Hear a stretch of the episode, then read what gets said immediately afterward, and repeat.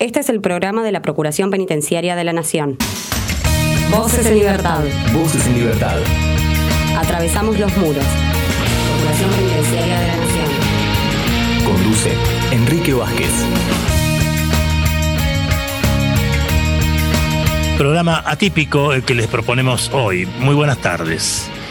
Digo buenas tardes porque grabamos esto el miércoles 28 a media tarde en marco de la pandemia del coronavirus con la triste noticia de que el viernes 23 falleció el doctor Mario Juliano, integrante del Tribunal Oral Penal de Necochea, que cumplía acabadamente con aquella premisa de André Malraux, la tarea de los jueces es transformar el derecho en justicia. Y si alguien supo transformar en justicia los códigos, fue el doctor Mario Juliano. Hoy lo evocamos a través del testimonio del Procurador Penitenciario Nacional Adjunto Interino, el doctor Ariel Cejas Meliare, y del legislador Leandro Alperín, docente de la Facultad de Derecho, y de otros colegas del doctor Juliano, como para que tengamos una acabada noción de quién empezó a faltarnos. Luego, la licenciada Bernarda García, coordinadora del equipo de estadísticas y bases de datos de la Procuración, nos presenta el sexto reporte estadístico de la Procuración en el marco del COVID-19, de la pandemia del COVID-19. Y la socióloga María Laura Roseto, del área auditoría de la Procuración Penitenciaria, nos eh, describe el paulatino restablecimiento de las visitas familiares y sociales en establecimientos dependientes del Servicio Penitenciario Federal.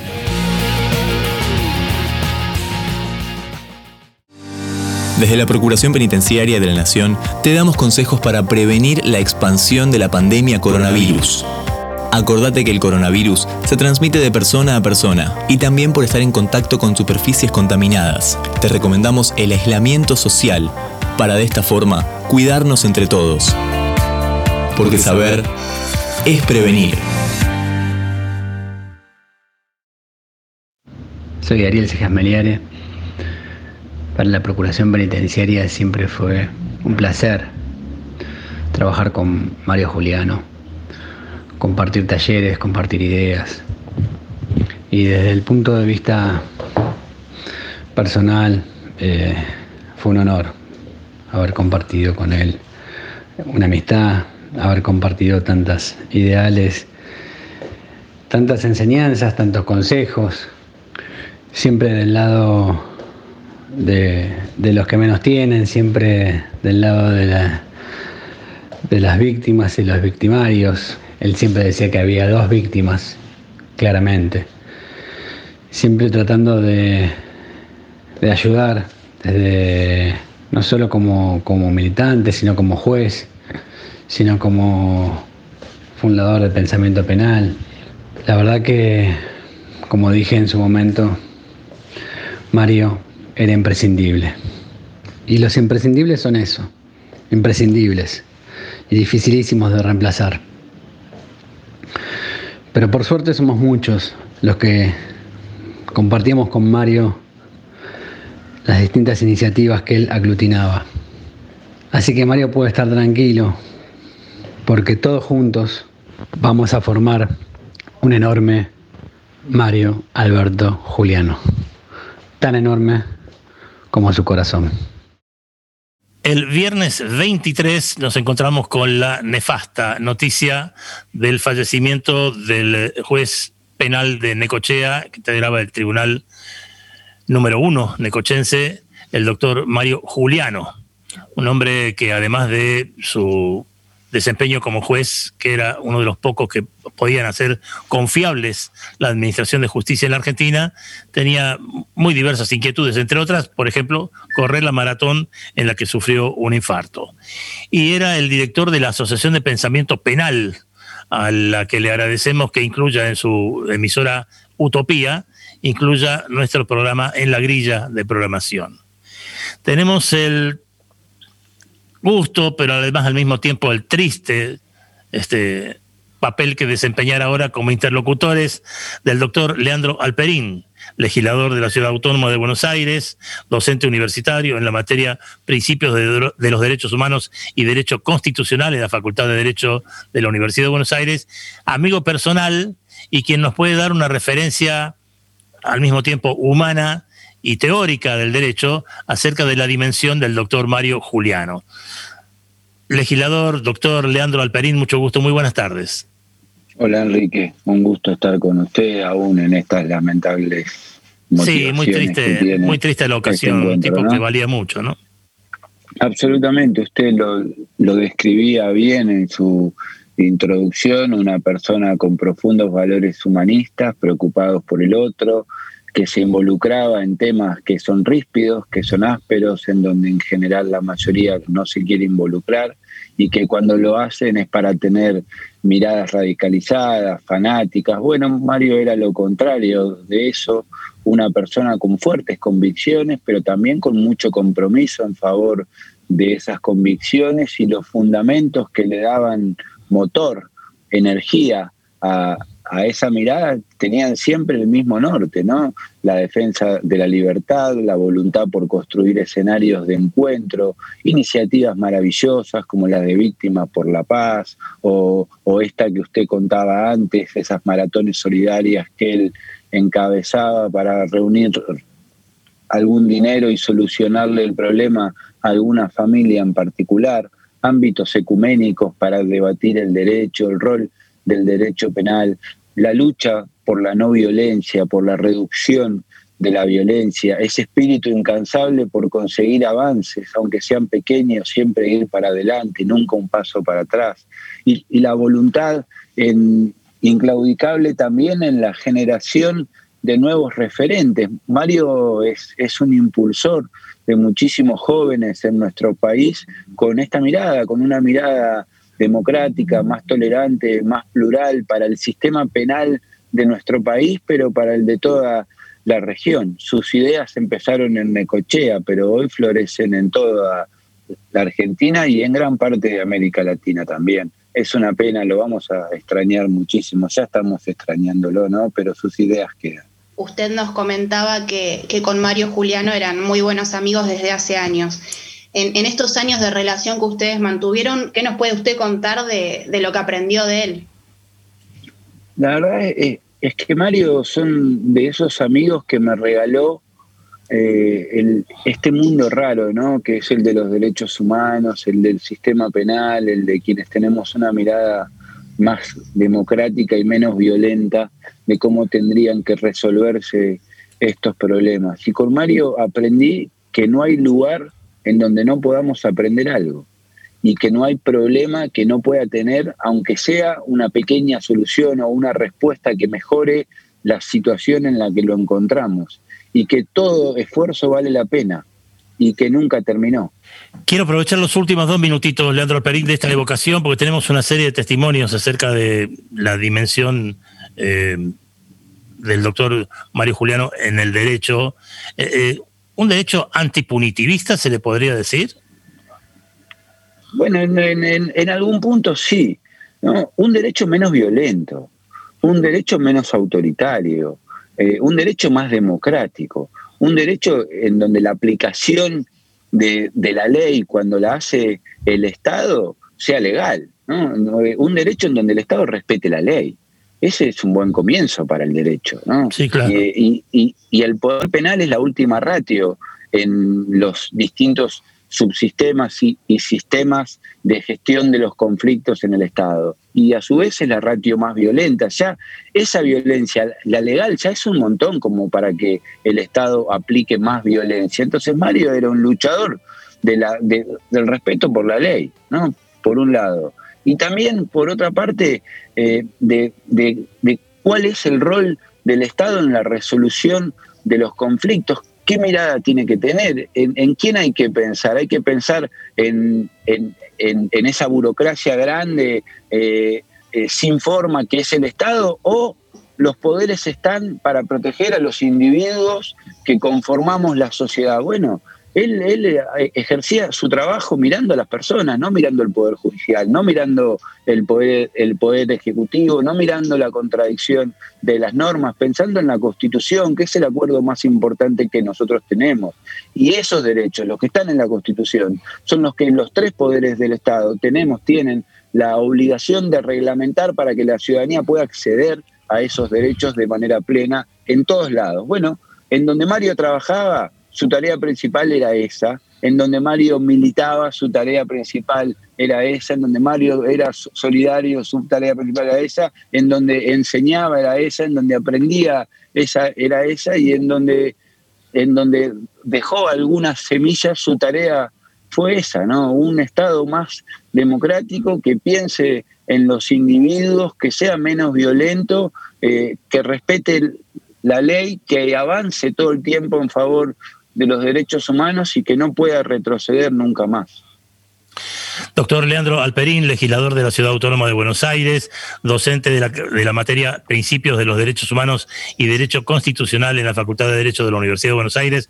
Gracias por esta evocación del doctor Mario Juliano, el eh, juez penal necochense que falleció el viernes 23 a los 64 años y dejó un legado impresionante por lo que se ve. Muchísimas gracias. ¿eh? Muchísimas gracias, Enrique, a, a, usted, a la Procuración Penitenciaria y por haberme tenido en cuenta para esto. Es un orgullo para mí, un verdadero honor. Un abrazo. Muchas, muchas gracias, doctor. Hasta cualquier momento.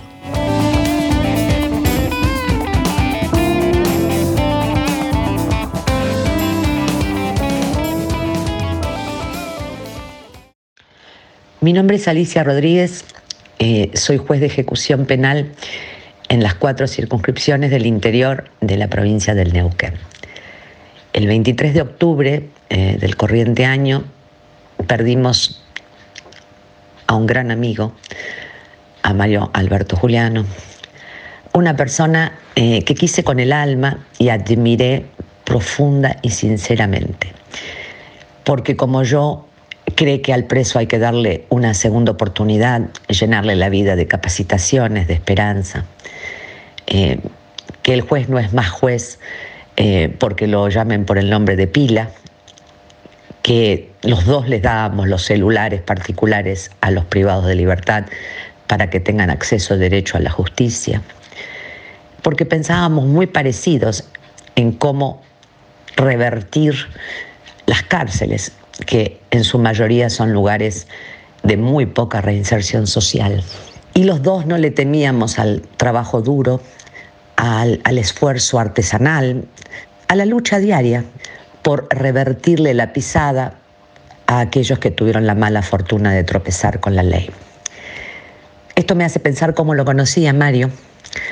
Eh, yo siempre fui una gran admiradora, por mucho tiempo de lejos, siguiéndolo por las redes sociales. Y un buen día eh, sonó mi teléfono y era mi amigo Mario, que quería conocer nuestro trabajo en, en las ocho cárceles del interior de la provincia eh, donde soy juez. Y le dije, bueno, venite. Y como es Mario, eh, se subió al auto, se vino con Josefina Ignacio, hoy un, una gran amiga. Recorrimos en tres días la mayor parte de las cárceles y a partir de ahí nació una amistad inconmensurable para mí, eh, donde no pasa un día de mi vida ni pasará en el futuro un día sin que yo le agradezca a este hombre lo mucho que hizo por la ejecución de condena en toda la República y en Latinoamérica. Gracias a él conocí a los uruguayos, pudimos intercambiar ideas. Eh, hoy soy miembro de la Fundación de Asuntos Penitenciarios Latinoamericanos, eh, una participación que me enorgullece. Pude conocer Víctimas por la Paz, y realmente eh, fue un gran, gran honor conocer a este gran, gran hombre, gran, gran profesional, que me dejó la cabeza llena de buenos proyectos. Y creo que la mejor manera de honrar su memoria es seguir luchando por esas ideas que compartíamos y convertir las cárceles en lugares que sean educativos y no poblados por fuerzas militarizadas, eh, erradicar la violencia de las unidades de detención y realmente preocuparse y ocuparse de cada detenido, aún del más difícil, porque en realidad estoy absolutamente convencida, como Mario Juliano, que es la única forma perdurable en el tiempo de construir paz social y seguridad ciudadana. Así que, ¿qué más puedo agregar? Eh, lo voy a extrañar con el alma, la gente como él perdura en el corazón de uno y se va el cuerpo físico, pero todo lo demás sigue, porque es un hombre inolvidable, que siempre, siempre, siempre algo nos lo va a traer de vuelta a la mente y al corazón. Yo soy Jaime Saavedra, licenciado en Educación de Uruguay, exdirector general de la Dirección Nacional de Apoyo a las Personas que son liberadas del sistema penitenciario. Estamos acá en Uruguay absolutamente doloridos y consternados por el fallecimiento de, de Mario. Mario para nosotros era el, símbolo de, de, la, persona, del, telhumanista que trabajaba en forma desinteresada eh, y, talentosa para apoyar los procesos de reforma en, los sistemas penitenciarios y tejía y tejía tratando de vincular experiencias de renovación y, humanizantes en, el, en, nuestras cárceles latinoamericanas con una paciencia extraordinaria y sin otro objetivo que, que, el, fin buscado. Así que es la persona más generosa que yo he conocido y, un trabajador infatigable. Eh, todo esto además hecho con una humildad y con una, con, una sabiduría para nosotros ejemplar. Y de, la mano de su tarea nosotros nos fuimos vinculando con, con, experiencias y con personas preciosas de Argentina que están trabajando y haciendo cosas realmente notables, que mm, y en Chile lo mismo, en Brasil lo mismo, en Colombia lo mismo, y así en toda Latinoamérica. Y todo gracias al pulso este, y al, a la generosidad de, este, de Mario. Eh, así que estamos realmente doloridos y, comprometidos este, en todos los ámbitos a seguir el, camino que Mario, que Mario nos, nos, nos, mostró. Infinitamente agradecidos acá en, en, Uruguay también, porque Mario fue capaz de, juntar este, experiencias diversas y, todas iluminadoras, algunas de más envergadura, otras este, eh, más modestas, pero todas tendientes al mismo fin. Y además, este, con, esa humildad increíble que lo caracterizaba, tratando de aprender aquellas cosas en las que acá en Uruguay estábamos este, dándole en el clavo.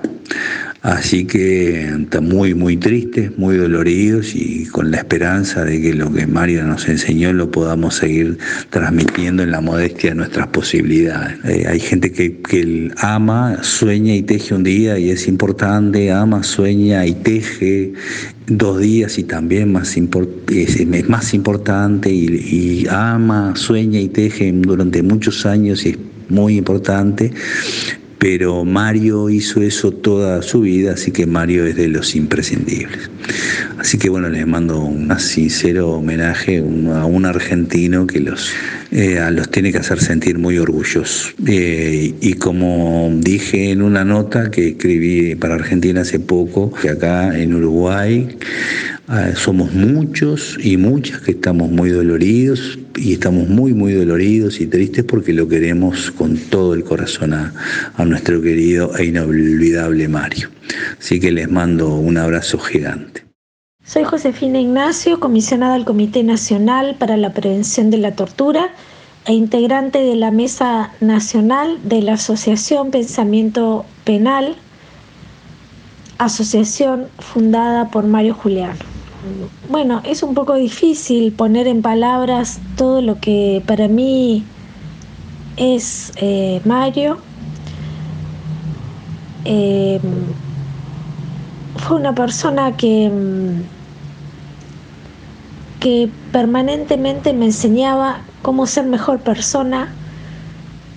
Con él tuve la oportunidad de, de de recorrer, de entrar a muchas unidades penales del país y también de, la región.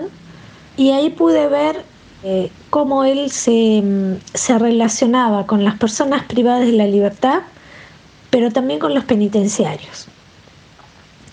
Y ahí entonces me estaba enseñando a, a, derribar prejuicios, todo el tiempo a derribar prejuicios. Porque Mario era una persona que creía en el diálogo, creía que todas las personas teníamos algo para dar, algo para aportar a un mundo mejor y algo también para, para enseñar de alguna manera. Él es lo que a mí me dejó, ¿no? Esta, esta enseñanza de, del diálogo, de tejer redes, de tratar de, sacar lo mejor de cada uno, de buscar aquellas cosas que nos unen aún con personas completamente diferentes a nosotros, culturalmente diferentes, socialmente diferentes, ideológicamente diferentes, pero siempre buscando lo positivo y lo que nos unía. Y en este caso, bueno, em, lo que nos unía a muchos de los que integramos esta red de, de personas distribuidas por el mundo, que Mario Juliano fue, fue tocando y fue hablando y fue uniendo, es la necesidad de humanizar las cárceles, de que dejen de ser un lugar de, de castigo y de sufrimiento y de dolor para que puedan ser un lugar de oportunidades. Oportunidades de trabajo, de estudio, de buen trato, oportunidades que muchas de esas personas que, que, transitan y que viven en los penales de nuestro país no tuvieron en su vida. Juan Miguel Petit, comisionado parlamentario del Uruguay. Tuve el gusto de conocer a Mario Juliano en alguna de sus visitas a Uruguay. Participamos en un par de seminarios juntos, en una cena eh, donde pudimos compartir un diálogo y lo seguía con sus publicaciones, sus actividades, referencias de otros y me bastó esos pocos contactos que tuve para ver que era un imprescindible. Y es muy doloroso hablar de un, eh, muy feo hablar de un imprescindible justamente cuando tenemos que el agujero que nos deja luego de haber fallecido. Eh, pese a una larga carrera y rica carrera, era muy joven para todo lo que tenía para dar. La sensación era que era clave para estos momentos en donde en el siglo XXI tenemos que pensar nuevas políticas penitenciarias, nuevas políticas sociales, nuevos mecanismos de educación, de rehabilitación, de conexión con la comunidad, nuevos roles del Poder Judicial, eh, roles más avanzados, osados e innovadores de todos los actores que tienen que ver con el, con el fenómeno de la, de la privación de la, de la libertad y en general de los derechos humanos. Así que, por un lado, es un agujero enorme que deja. Muchos nos preguntamos y deben estar preguntando cómo hacemos para llenar ese, ese agujero. Y a la vez cuando uno ve todas las cosas que hacía con la fluidez, tranquilidad y en términos futbolísticos como jugando de taquito, sin estrés, sin confrontar, sin pelear, sin raspar, sin rozar, eh, sin ser grosero, sin desmerecer a nadie, sin lastimar a nadie me parece que deja ahí un, un legado enorme. Sé que este fin de semana la gente se está organizando para completar esos kilómetros que él estaba corriendo para una de las tantas campañas que tenía. Y bueno, creo que ese seguir corriendo, ese seguir caminando eh, con, ideas que él impulsó, con ideas de él, con ideas que ayudó a generar, a generar redes, acuerdos de gente que se ponen común a pensar, a discutir, a pelear y a trazar nuevas líneas, creo que es la, principal señal. La principal señal es, seguir entonces, y creo que si tuviera que destacar una de sus habilidades y esos legados que deja es esa, ese trabajo en red.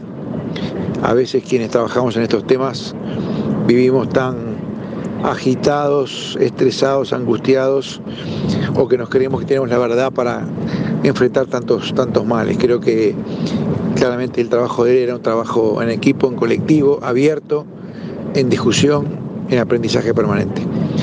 Así que no queda otra que, como este domingo, seguir caminando. Seguinos. Twitter, arroba ppnarg. Facebook.com barra ppnarg. Informate ppn.gov.ar. Voces en Libertad. Voces en Libertad. Un programa de la Procuración Penitenciaria de la Nación. The Boss, el patrón del rock, Bruce Springsteen, Letter to You, una carta para vos.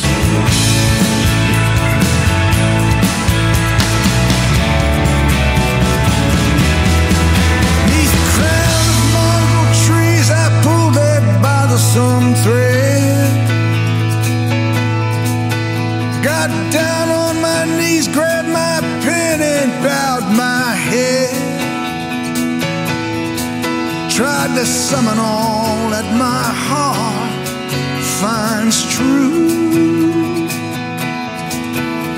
and send it in my letter to you.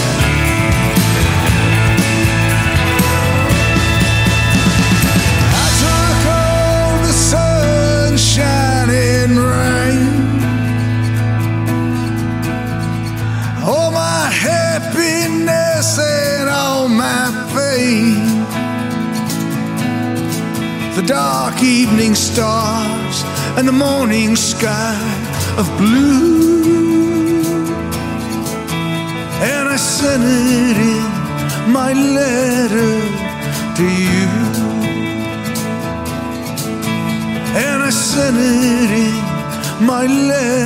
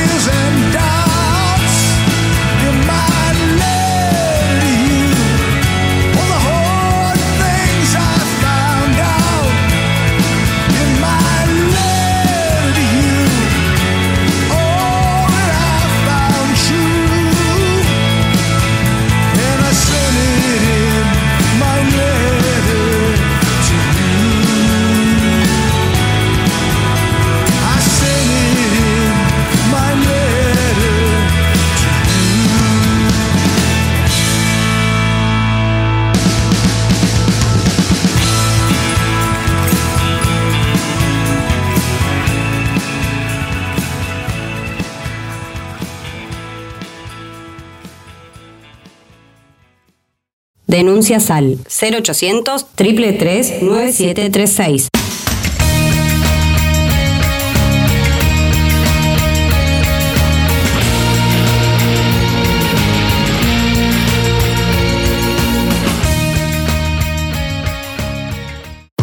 Voces en Libertad. Voces en Libertad. Un programa de la Procuración Penitenciaria de la Nación. De la Nación. 25 años defendiendo los derechos de las personas privadas de su libertad. Privadas de su libertad.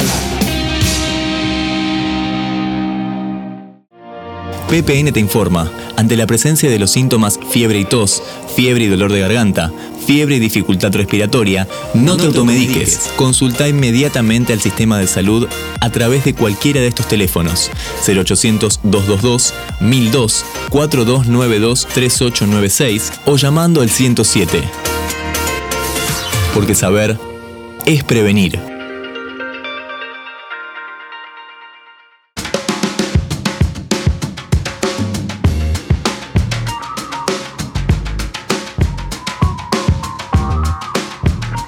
Casi ritualmente, mes a mes, eh, tenemos el enorme placer de molestar a la licenciada Bernarda García, la coordinadora del equipo de estadística y base de datos de la Procuración Penitenciaria de la Nación, a propósito de los mensuales de las mensuales presentaciones del informe estadístico de la Procuración Penitenciaria de la Nación. Junto a Florencia Sosa, en este fin de septiembre, principio de octubre, tenemos el placer de siempre decir mucho gusto, licenciada García, buenas tardes. No, hola, buenas tardes. ¿Cómo andan Enrique y Flor? Muy bien, muy bien. ¿Vos? Bien, muy bien. ¿Y Eloísa? Bien también. Eloísa Bien, cre- creciendo. Cariño de siempre para Eloísa, por favor. Gracias, muchas gracias. Bueno, informe o reporte estadístico, como le dicen, de la Procuración Penitenciaria. Sexto. Ya ¿Qué dice? seis, ya vamos eh, seis reportes eh, presentados durante lo que va de la pandemia. Bueno, en este pandemia. reporte em, resaltamos eh, algunas cuestiones en particular. Me parece que lo más importante es que, em, por un lado, el amesetamiento de algunos, el amesetamiento en términos cuantitativos de algunos fenómenos, como el caso de la evolución de, la población, digo, tras, un eh, relativamente eh, importante descenso eh, experimentado entre abril y mayo. En los últimos meses, tanto en agosto como en septiembre y también en julio, empezamos a ver que eh, las cifras empezaron a estabilizarse. ¿no? no se siguió profundizando ese inicial descenso de la población, descenso que estuvo directamente vinculado a el egreso de personas eh, que pertenecían a los grupos de riesgo. Eso por un lado. Eh, sin embargo, también es un reporte que está muy eh, orientado a, o por los datos que contiene, a tratar de eh, discutir o revisar esta idea que en algunos medios masivos de comunicación estuvo circulando en torno de que eh, este, el- los egresos o el, flujo saliente de las prisiones era un fenómeno masivo e indiscriminado, eh, porque lo que este reporte permite ver es que bajó la población presa en las cárceles del SPF, pero que sin embargo durante el mismo periodo no dejó de aumentar las personas presas que fueron alojadas en los destacamentos no penitenciarios dependientes de otras fuerzas de seguridad. La Procuración ha recibido muy buena información eh, por parte de la Policía eh, de la Ciudad de Buenos Aires y lo que vemos es que al menos ahí, pero que eventualmente podríamos eh, extrapolarlo seguramente lo que esté sucediendo en otras fuerzas de seguridad respecto de, la cual no, de las cuales no contamos con datos, lo que vemos es que desde marzo hasta la actualidad no dejó de aumentar la cantidad de personas alojadas, primero en alcaldías, fin, después en comisarías vecinales. eh, y, son personas que deberían, o, o muchas de ellas, podrían o deberían haber, haber sido alojadas en el SPF. Lo que pasa es que eso, debido a las diferentes restricciones que hubo desde principios de la pandemia, eh, no pudo ocurrir. Pero entonces lo que proponemos es que si sumáramos la cantidad de personas alojadas en el SPF y el resto de las personas desperdigadas por los distintos establecimientos de detención no penitenciarios, los que veríamos es que tal descenso prácticamente no existió y se sigue manteniendo los mismos niveles de población eh, previos a la pandemia. Florencia. Quiero tomar algo que decías recién al principio, Bernarda, con respecto a, a los medios de comunicación. Cuando comenzó eh, la cuestión de la pandemia, se empezó a hablar de liberaciones masivas. Eh, sin embargo, en cada uno de los seis reportes que publicó la Procuración Penitenciaria de la Nación, el concepto que se utiliza es el de egresos. Es una palabra completamente diferente. Eh, dentro de los egresos, ¿qué modalidades se pueden identificar? Los egresos, eh, nosotros entendemos por egreso todo flujo, eh, todo motivo que eh, resuma el eh, flujo saliente de la cárcel. Es decir, todos los motivos o las razones por las cuales unas personas puede salir de la prisión. Los más comunes son, por supuesto, todo lo que tiene que ver con las libertades, tanto por agotamiento como las libertades anticipadas, que eh, parte de ese debate, Flor, que vos eh, traes a colación, parecía desconocer toda la, todo el- los lineamientos legales, las previsiones normativas que existen eh, para, poder, para poder brindar eh, los egresos anticipados, las libertades anticipadas. Estoy pensando en la condicional y en la asistida eh, principalmente, eh, que además sabemos que los jueces suelen ceñirse mucho, digo, no es que, eh, por- más allá de que estén sus facultades, no es que andan regalando, por decirlo de alguna manera, libertades anticipadas. Eh, pero además de las libertades anticipadas y las libertades por agotamiento de condena, que son dos fenómenos que ocurren mm, digo, también por fuera de la pandemia. Eh, estuvimos contando las, eh, las escarcelaciones, las absoluciones, las expulsiones, los sobreseguimientos y un dato muy importante que durante los primeros meses de la pandemia tuvo mucho protagonismo, que fue las salidas por arrestos domiciliarios, que fueron como lo venimos mostrando desde los primeros reportes que presentamos, principalmente concedidas a eh, personas que estaban por delitos con escasa violencia, mayormente delitos de drogas, eh, y por supuesto a personas que pertenecían a los llamados eh, grupos de riesgo.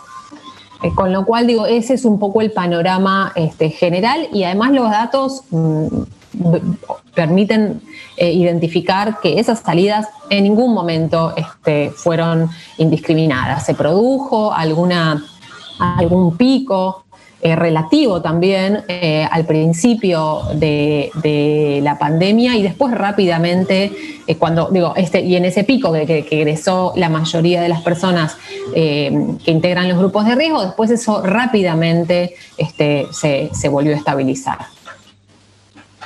Decirle a Vicente que si no baja el audio de la de, de los jueguitos, el tío Enrique no lo lleva a la cancha de instituto después. A ver, a ver si puedo hacer que baje. No, en broma. Decime, Bernarda García, Es más allá de las estadísticas de ingresos y egresos, ¿qué pasa con las personas que están y estaban adentro y pudieron sufrir contagios de coronavirus?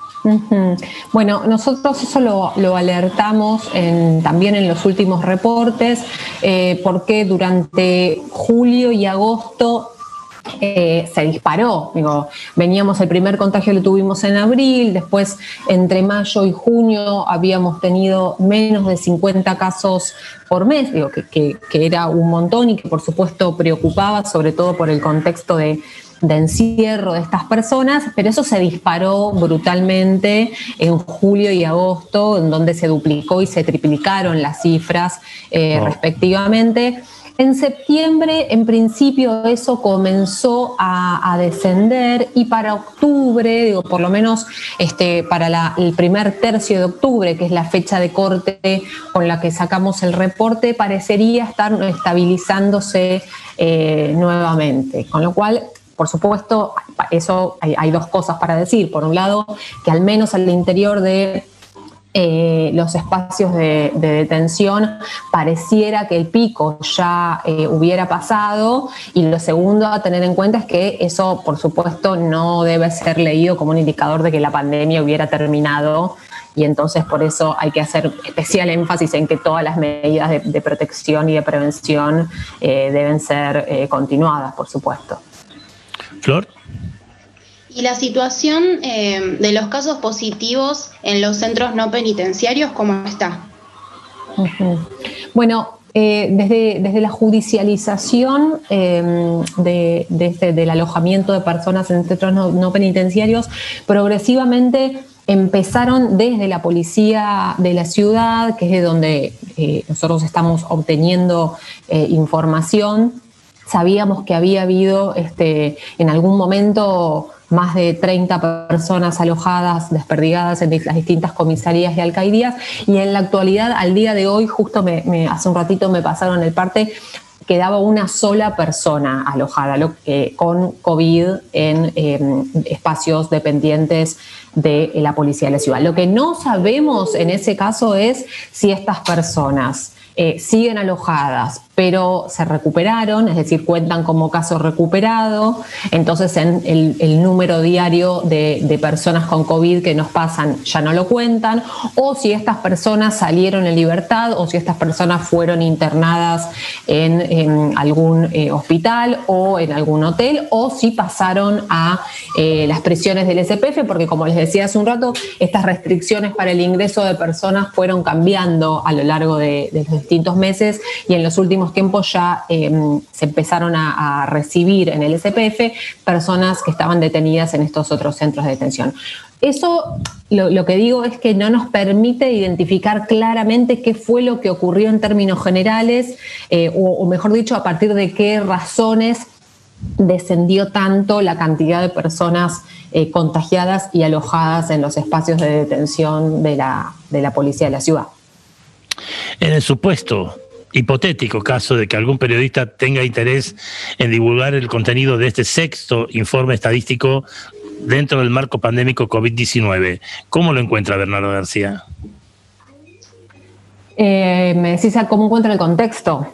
¿Cómo, ¿Cómo, encuentra estos datos para volcarlos en algún medio? Si, ah, si... lo tenemos, discúlpame, no te, había, no te había entendido la pregunta. No, me expliqué eh, mal yo, pero... Está, está subido, como hacemos siempre, lo subimos a la página eh, web de la Procuración Penitenciaria, eh, específicamente, y para que puedan encontrar también los reportes anteriores, siempre quedan guardados en eh, la botonera de, de estadística de, o de, de datos estadísticos eh, de la página web. Así que ahí pueden encontrar todos estos, estos informes que presentamos desde el equipo de estadística y también eh, otros que hemos presentado anteriormente sobre otras temáticas.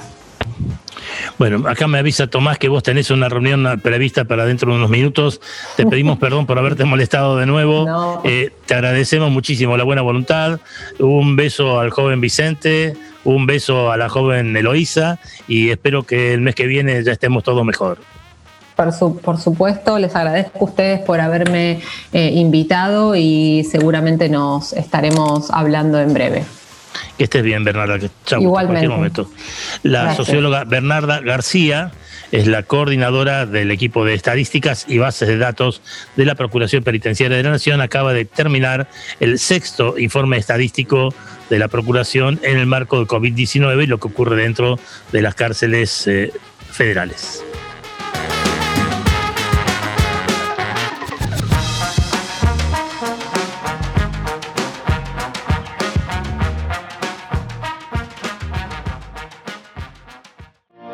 Desde la Procuración Penitenciaria de la Nación te damos algunos consejos para prevenir el coronavirus. Lavate bien las manos con jabón, especialmente antes de comer y al regresar de tu casa. Estornudado tosé siempre con el pliegue del codo. Usa un pañuelo, tiralo en el tacho y lavate las manos inmediatamente. Evita el contacto con personas con síntomas respiratorios. No compartas vasos, botellas, mate o elementos personales. Ventila los ambientes y desinfecta las superficies y objetos que se usan con frecuencia. PPN te informa, porque saber es prevenir.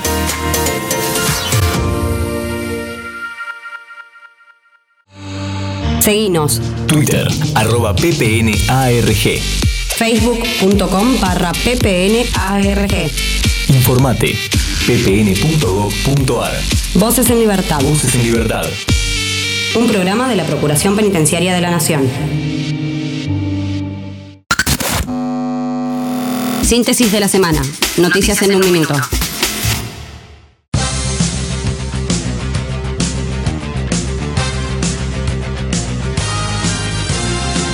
Gobierno abierto y derechos humanos.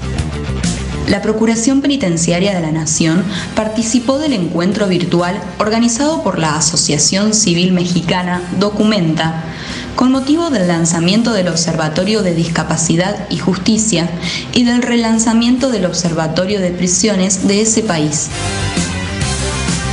Detenidos transcriben al braille el libro Soy Alexa. Personas privadas de la libertad presentaron la transcripción al sistema braille del libro Soy Alexa, una biografía de la primera patinadora trans para la colección Antiprincesas. La experiencia se desarrolló en la unidad 11 de la localidad de Varadero. Misiones. medida de fuerza por traslados. La delegación Centros No Penitenciarios de la Frontera Norte, dependiente de la PPN, intervino ante reclamos realizados por personas privadas de libertad alojadas en la delegación Posadas de la Policía Federal Argentina. Septuagésimo aniversario de Naciones Unidas. El pasado 24 de octubre se conmemoró el 70 aniversario de las Naciones Unidas, en un escenario particular en el mundo, el cual está atravesando una crisis sanitaria sin precedentes que apareja graves y profundas repercusiones económicas y sociales.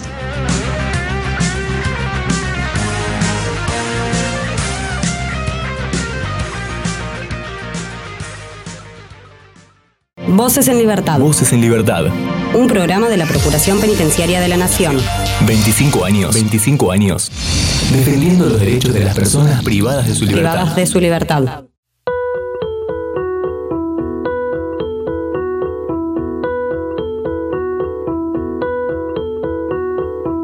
Junto a Florencia Sosa tenemos el enorme placer de consultar a la socióloga Laura Roseto del área auditoría de la Procuración Penitenciaria de la Nación acerca del paulatino restablecimiento del sistema de visitas familiares y sociales a las personas privadas de su libertad y que están alojadas en establecimientos dependientes del servicio penitenciario.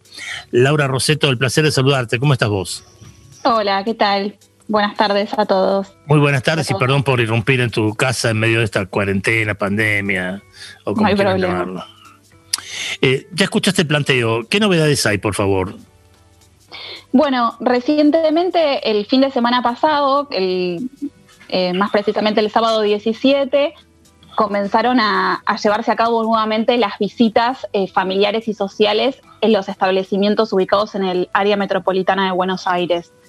Eh, bueno, esto lo, lo tomamos como una muy buena noticia y es algo en lo que la Procuración ha venido insistiendo en el último tiempo a raíz de las eh, paulatinas flexibilizaciones que observábamos en otros ámbitos y que en algún punto entendíamos que debían también reflejarse al interior de las cárceles, en donde ya comenzaba, por supuesto, a, a registrarse el malestar entre las personas privadas de libertad y, Y mismo claro. fuera entre los familiares, reclamando un espacio para, para verse, por supuesto, en el marco de todos los protocolos eh, que las autoridades sanitarias determinen. Así que eh, así es que el fin de semana pasado comenzaron a, implementarse estas visitas con cronogramas específicos, eh, con pautas de desarrollo también particulares, respetando el distanciamiento social y bueno, todas las medidas de seguridad que conocemos y que, y que debemos respetar también en otros ámbitos. Florencia. Me había quedado pensando porque durante siete meses muchas personas estuvimos cumpliendo el aislamiento y el distanciamiento social preventivo y obligatorio, pero ¿qué significa para una persona privada de libertad y sus familiares no haber contado con las visitas durante más de medio año? Bueno, fue una situación crítica. Eh, al principio, por supuesto, eh, las personas privadas de libertad fueron incluso las primeras en pedirle a sus familias que no asistan a, a las visitas para resguardar su, su salud, ¿no? Claro. Eh, lógicamente después vino la restricción a partir de una disposición del Servicio Penitenciario Federal eh, y eh, entendimos todos que era una medida lógica en el marco de la emergencia sanitaria. A partir de eso, desde la Procuración, lo que hemos insistido es en la implementación de medidas compensatorias ante esta restricción al derecho al encuentro presencial entre las familias. Eh, hubo algunas medidas que se adoptaron al respecto y que contribuyeron a transitar eh, estos meses. Una de esas medidas fue la implementación de videollamadas eh, a partir de dispositivos de computadoras eh, que permitió eh, el contacto, al menos visual, entre las, entre las familias. Eh, eso consideramos que fue una medida positiva y que incluso también la reclamábamos que se implemente antes de estas restricciones, pero bueno, este contexto quizás vino a favorecer y a, eliminar ciertas resistencias que había por parte de la administración penitenciaria en avanzar con las tecnologías de la información. Las videollamadas eh, se realizan y actualmente siguen vigentes a pesar de que están paulatinamente volviendo las visitas. Las videollamadas se realizan una vez por semana por, por persona privada de libertad durante 10 o 15 minutos. La realidad es que, por supuesto, eh, eh, esa forma de contacto no reemplaza al encuentro presencial, pero bueno, de algún modo fue una medida en pos de favorecer la continuidad del vínculo. También en una instancia se habían eh, propiciado la repartición de, tarjetas telefónicas gratuitas a la población penal. Fue algo que después se discontinuó, entonces también desde la Procuración reclamamos un poco eh, que se profundice eh, en esta medida. Y después otra de las medidas que adoptaron fue la flexibilización en los horarios para, para recibir los depósitos de mercaderías, porque también consideremos que las visitas, por supuesto, son eh, importantísimas desde el lado afectivo, pero también los familiares contribuyen a suplir necesidades básicas que la administración penitenciaria no garantiza, con lo cual la interrupción de las visitas también se reflejó en la falta de elementos de higiene, en la falta de eh, alimentos, de mercaderías, de, ropa, de comida. Entonces, bueno, se buscaron estas estrategias para eh, compensar la falta de las visitas. Eh, más allá de eso, eh, por supuesto, con el correr de los meses, eh, el malestar se incrementaba porque nadie esperaba que fuera de una persistencia tan prolongada estas restricciones. Así que bueno, con este panorama fue que empezamos también a reclamar que se, que se planifiquen, se diagramen cronogramas y se reestructuren los espacios de forma tal que puedan restablecerse gradualmente las visitas. ¿Y cuáles son los requisitos o las precauciones que se deben adoptar para eh, llevar a cabo estos encuentros? Bueno, la Dirección Visitas de, de Dirección Nacional del SPF eh, enunció algunos lineamientos generales y después cada eh, establecimiento penitenciario tiene su protocolo específico. Los lineamientos generales, en realidad, eh, lo, que indican es que por el momento cada persona puede eh, ser visitada por una sola persona, eh, familiar o allegado, que debe ser mayor de 18 años y preferentemente no estar comprendida en los grupos de riesgo que ya conocemos, bueno, mayores, personas mayores de 65 años, con enfermedades preexistentes. Después, otras de, las medidas de bioseguridad son la utilización de barbijos, el respetar las distancias eh, establecidas. También se, propicia eh, el uso de sanitizantes como el alcohol en gel, eh, se toma la temperatura para ingresar, antes de ingresar a los establecimientos, y después en el interior de las visitas, bueno, se, delimitaron los espacios en donde se puede circular, digamos. Eso a rasgos generales y después cada establecimiento eso determinó algunas pautas específicas de acuerdo con su propia estructura. Laura, si me permitís, Florencia. Sí, me había quedado pensando de, de las veces que tuve la oportunidad de ir a, a Marcos Paz o a Ezeiza, de haber visto salas que estaban dispuestas para recibir a las visitas y, se recibían visitas simultáneamente de distintas personas privadas de libertad, que por ahí había cinco o seis familias reunidas. Con este nuevo protocolo de visitas, ¿cómo va a quedar esa situación?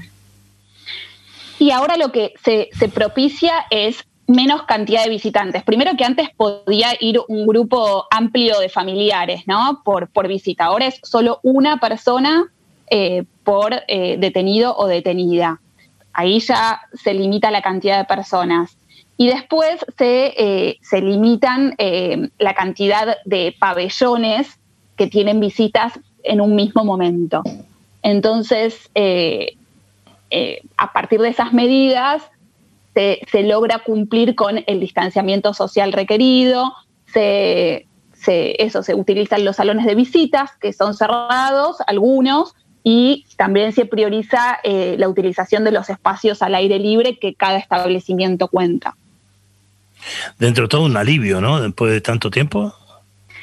Y sí, la verdad es que por eso nosotros destacamos como algo muy positivo, insistimos un poco en la necesidad de, de capacitar, de, de generar charlas de difusión, generando como la conciencia entre las propias personas privadas de libertad y los familiares respecto a, las pautas en- a partir de las cuales debe desarrollarse las visitas, porque bueno, así como eh, todos eh, entendemos que para asistir a ciertas actividades debemos cumplir ciertos, ciertos protocolos, es importante transmitirlos con claridad para que después al momento de desarrollarse, eh, bueno, no, no, no resulten de una manera no esperada. Eh, así que bueno, también ahora es también tarea desde la Procuración, particularmente desde el área de auditoría, monitorear el desarrollo de estos protocolos. Esto es algo muy reciente, recién hace una semana que se implementaron y bueno, en adelante eh, va a ser también nuestra tarea verificar eh, el modo en que se están cumpliendo eh, y, y ver qué observaciones podemos hacer al respecto. Por el momento nos resulta destacable que se hayan reiniciado. Eh, hay establecimientos como, también eh, eh, la particularidad de esta pandemia es que hay muchas diferencias según la jurisdicción, según las provincias, las localidades. Hay, hay distintos establecimientos ubicados en distintas provincias en donde todavía no, no gre- regresaron las visitas. Todavía se están tramitando los protocolos con las autoridades sanitarias locales y veremos a futuro cómo comienzan a desarrollarse. Flor. Sí, porque, a ver, primero dos cuestiones. La primera eh, era algo que vos habías mencionado anteriormente, la importancia de las visitas, no solo por una cuestión afectiva, sino también para que las personas que están detenidas puedan contar con los elementos de higiene, que siempre fue, fue un problema dentro de las cárceles y la Procuración lo ha mencionado en un montón de ocasiones. Y también tener en cuenta que la situación epi- epidemiológica es distinta en cada una de las regiones. Eh, por ejemplo, el AMBA ya activó estas, estas visitas. Sí, en todos los establecimientos del AMBA ya se reiniciaron. Eh, y en los establecimientos de las distintas provincias estaban recién en etapa de eh, presentar los protocolos ante los ministerios de salud locales y esperando la aprobación, porque bueno, todos estos protocolos, por supuesto, tuvieron que ser aprobados en base a criterios epidemiológicos y, y bueno, eh, en base a las medidas de seguridad detalladas eh, en cada uno de estos. Licenciada Laura Roseto, quiero abusar de tu tiempo y de tu capacidad. Eh, tenés una comunicación muy didáctica. Entonces quiero aprovechar eso para que me expliques y nos expliques y les expliques a los oyentes del programa qué es el área, eh, qué es el área auditoría. ¿Qué, qué implica la auditoría de la Procuración? El área de auditoría es eh, un área, se llama Auditoría de Cárceles Federales, y lo que trabajamos con mis compañeros y compañeras es eh, en el relevamiento de cuestiones eh, temáticas colectivas. Eh, es, eh, trabajamos, por ejemplo, lo, lo que refiere a la vinculación familiar, eh, al acceso a la alimentación, al derecho al trabajo, al derecho a la educación. Digamos, a, diferencia de los equipos del área metropolitana, por ejemplo, o, eh, o de las delegaciones que trabajan más territorialmente sobre un establecimiento en particular, nosotros trabajamos más sobre cuestiones colectivas. Entonces, por ejemplo, en lo que respecta a este tema en particular, en lo que es el acceso al derecho a la vinculación familiar, a las visitas, eh, nuestra tarea es un poco relevar en los distintos establecimientos, lo cual nos permite hacer análisis transversales sobre el acceso a este derecho. Nos ponemos siempre en coordinación con los distintos equipos y, hacemos los relevamientos en, en las distintas unidades en conjunto con los, con los equipos de metropolitana, por ejemplo, del área metropolitana.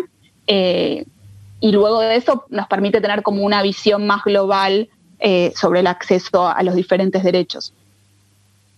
Muchísimas gracias. Eh, socióloga Laura Roseto, eh, ante todo, gracias por el diálogo, gracias por la buena predisposición, gracias por esta aclaración final. Te pido por favor que le transmitas a tus chicos mi más ferviente deseo de prolongar esta nota, pero nuestro productor Tomás Rodríguez Ortega dijo un bloque, nos limitamos a un bloque. Tus chicos estarían muy contentos de si digamos toda tarde, pero ahora anda y desenchufale la PlayStation nomás. Dale, dale. Bueno, muchas gracias. ¿eh? Esta fue Laura Roseto del área auditoría de la Procuración Penitenciaria de la Nación, licenciada en Sociología, a propósito del eh, restablecimiento paulatino de las visitas familiares y sociales en los distintos establecimientos dependientes del Servicio Penitenciario Federal al cabo del aislamiento social preventivo y obligatorio y del distanciamiento social preventivo y obligatorio. Muchísimas gracias de nuevo. Bueno, muchas gracias a ustedes. Un Que saludo. muy bien, Laura. Chau.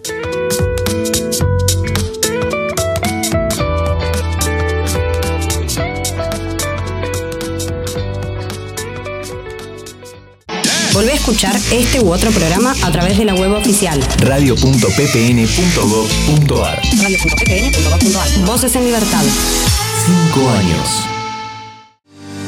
Desde la Procuración Penitenciaria de la Nación te damos consejos para prevenir la expansión de la pandemia coronavirus. Si estuviste en alguno de los países afectados, aunque no presentes síntomas, tenés que quedarte en tu domicilio durante 14 días. Para más información, ingresa a argentina.gov.ar barra salud barra coronavirus. PPN te informa, porque saber es prevenir. Esto fue Voces en Libertad. Voces en Libertad. Un espacio para escuchar y conocer desde otro ángulo el sistema. Seguimos en arroba ppnarg y www.ppn.gov.ar.